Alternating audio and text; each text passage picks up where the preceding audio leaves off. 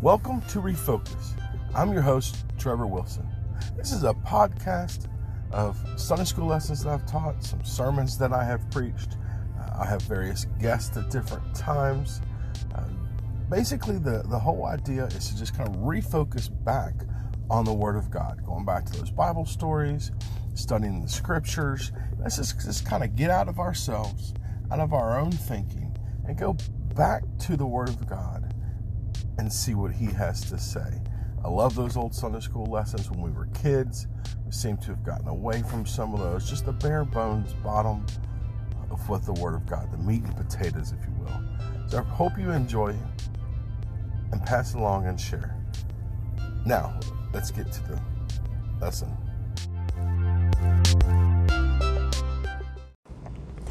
Hello again.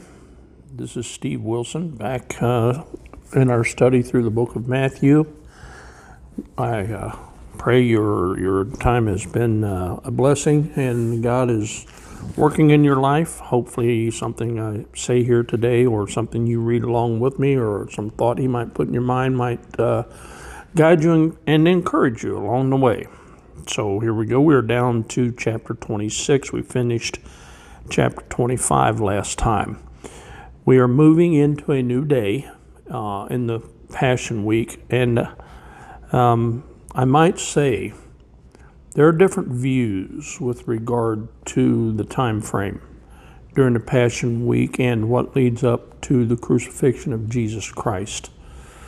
Um, the common belief is that Jesus was crucified on Friday and then rose from the grave on Sunday. Um, that's been the case for hundreds of years.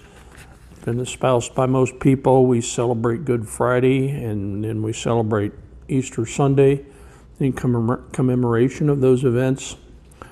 I don't happen to believe that's accurate. I do believe he rose on the first day of the week. I think that's pretty clear in Scripture.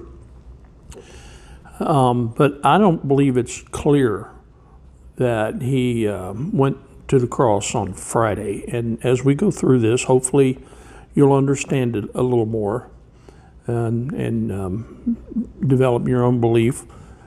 There are uh, the other beliefs are that either he was crucified on Wednesday or he was crucified on Thursday. I happen to believe it was Thursday, but I will say this. Um, I could be convinced possibly it was Wednesday, but there are a couple questions I believe are unanswered with regard to the to that. Um, but I will also say that whether you believe it's Wednesday or Thursday or even Friday, it's not something I'm going to break fellowship with you over.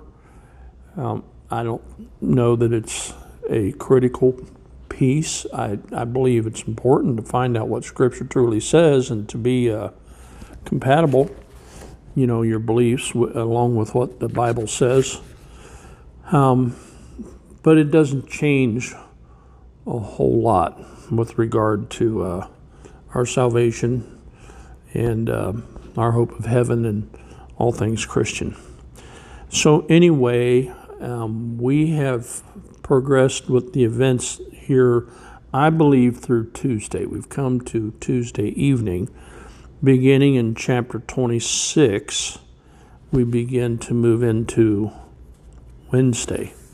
And it starts out um, by saying, And it came to pass when Jesus had finished all these sayings, he said unto his disciples, You know that after two days is the feast of the Passover, and the Son of Man is betrayed to be crucified. There are some important things here. It, says, you know, when he finished his sayings that, that we covered in the previous chapters, we're still on Tuesday evening.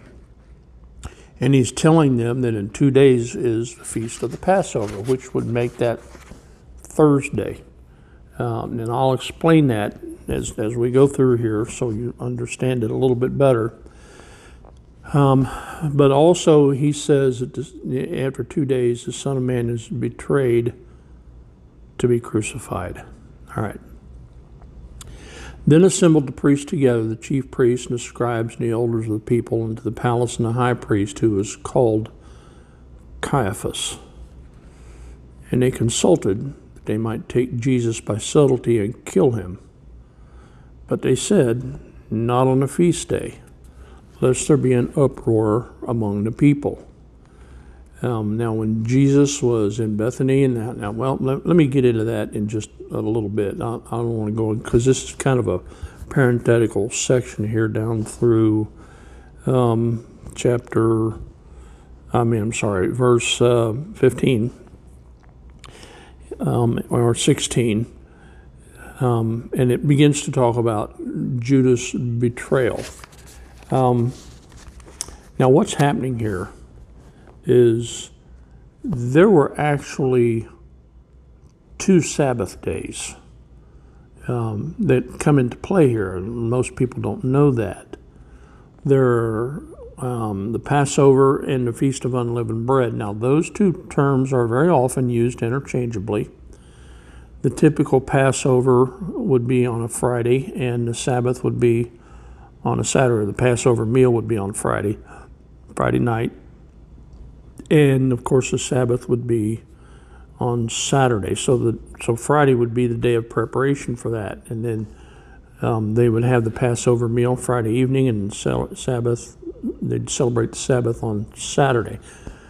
And so that's where the argument comes from that Jesus was crucified on Friday, and it talks about how well we'll get to that, but how he had to be taken down off the cross because the Sabbath was approaching and they didn't want anything to occur on, uh, on the Sabbath. However, here's what actually happened.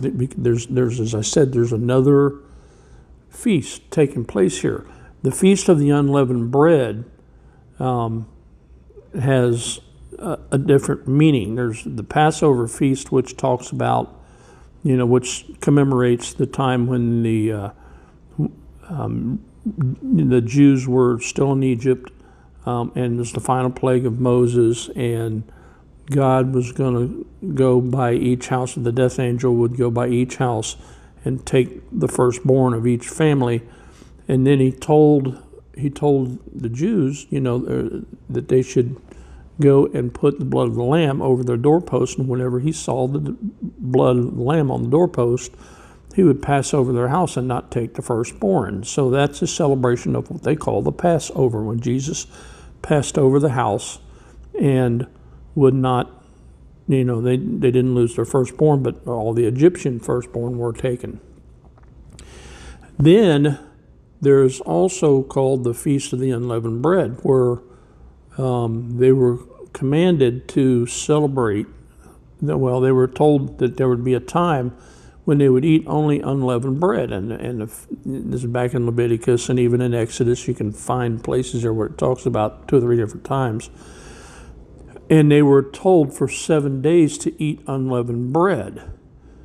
Well, that was the feast of the unleavened bread. And when that came about, it, it, it um, it was basically another Sabbath. They would they would on the first day have a Passover feast just like they would do for a regular Sabbath, and then beginning the next day, the next seven days, they would eat unleavened bread, and those were feasts of the unleavened bread that they did every day, and that's important to remember because it's going to come into play here as we get a few verses into this.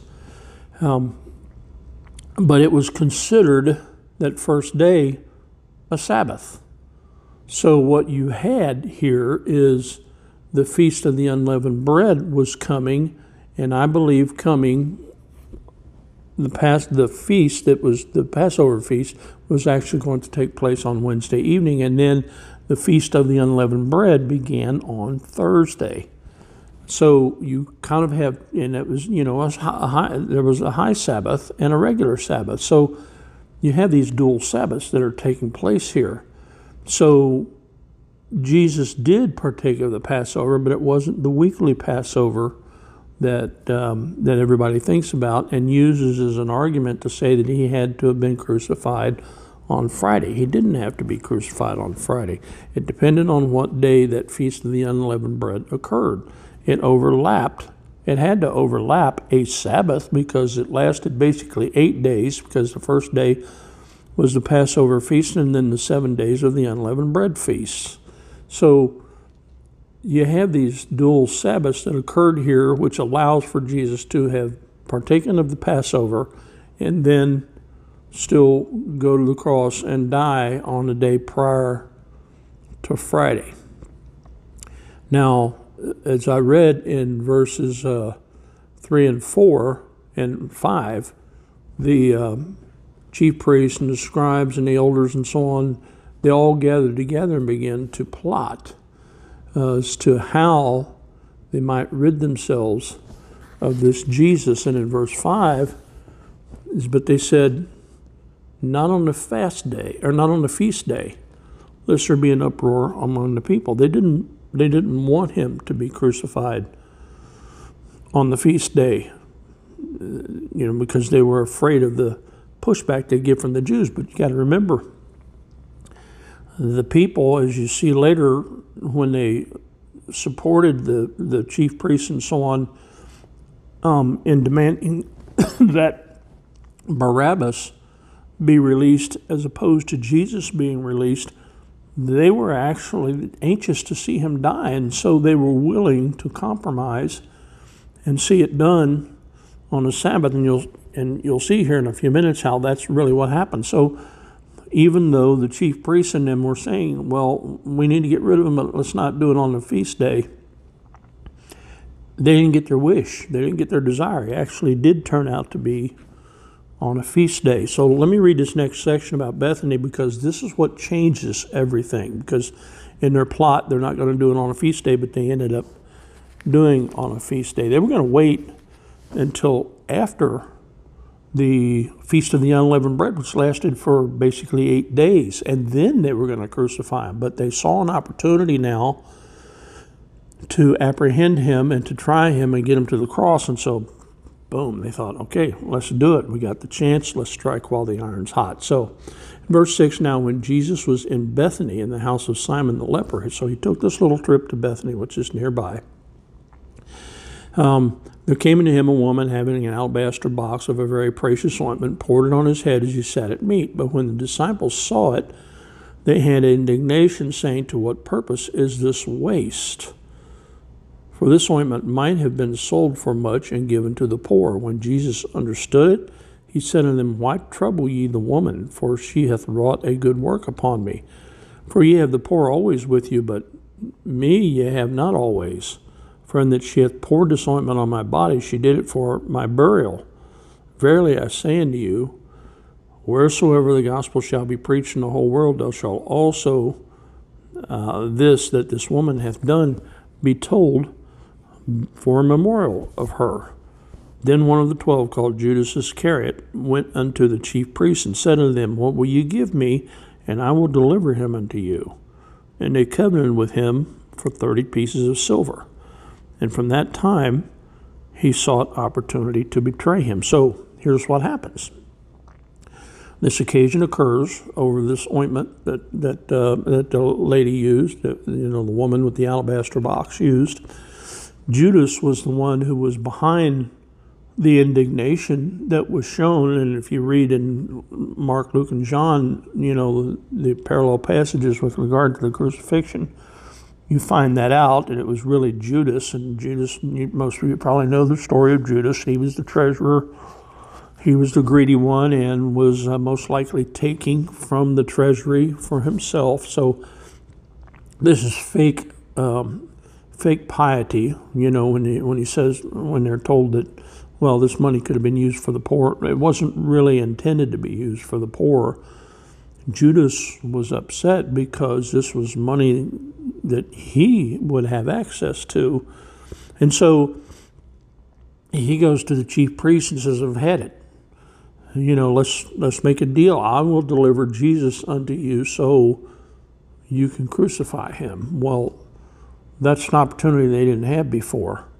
One of his own betraying him. I mean, what an what a golden opportunity to see part of his inner circle turn against him. um, and identify who he is and have him arrested. This was this was a golden opportunity. It was just too good to pass up, even though this was all about to happen on Passover or on the feast day. They just decided, you know what? I, I think we better we better go ahead and do this and take advantage of the opportunity we have. So they covenanted or made a deal with Judas to give him 30 pieces of silver to betray Jesus. Well, this was basically um, the, the, worth of a slave, uh, the 30 pieces of silver. And if you go back and you study history and so on, you see that, that price pop up here and there. Um, and so it recognizes that, uh, you know, that, that, Jesus being humble, humble, lowly servant and so on um, was actually um, you know, it was no accident that, that just 30 pieces of silver was uh, has been thrown out there. So the deal's made. They're approaching the Passover, and um, they're about to apprehend Jesus. So we'll have to pick up on that uh, beginning in verse 17 next time. So hope you're following along. Goodbye and God bless.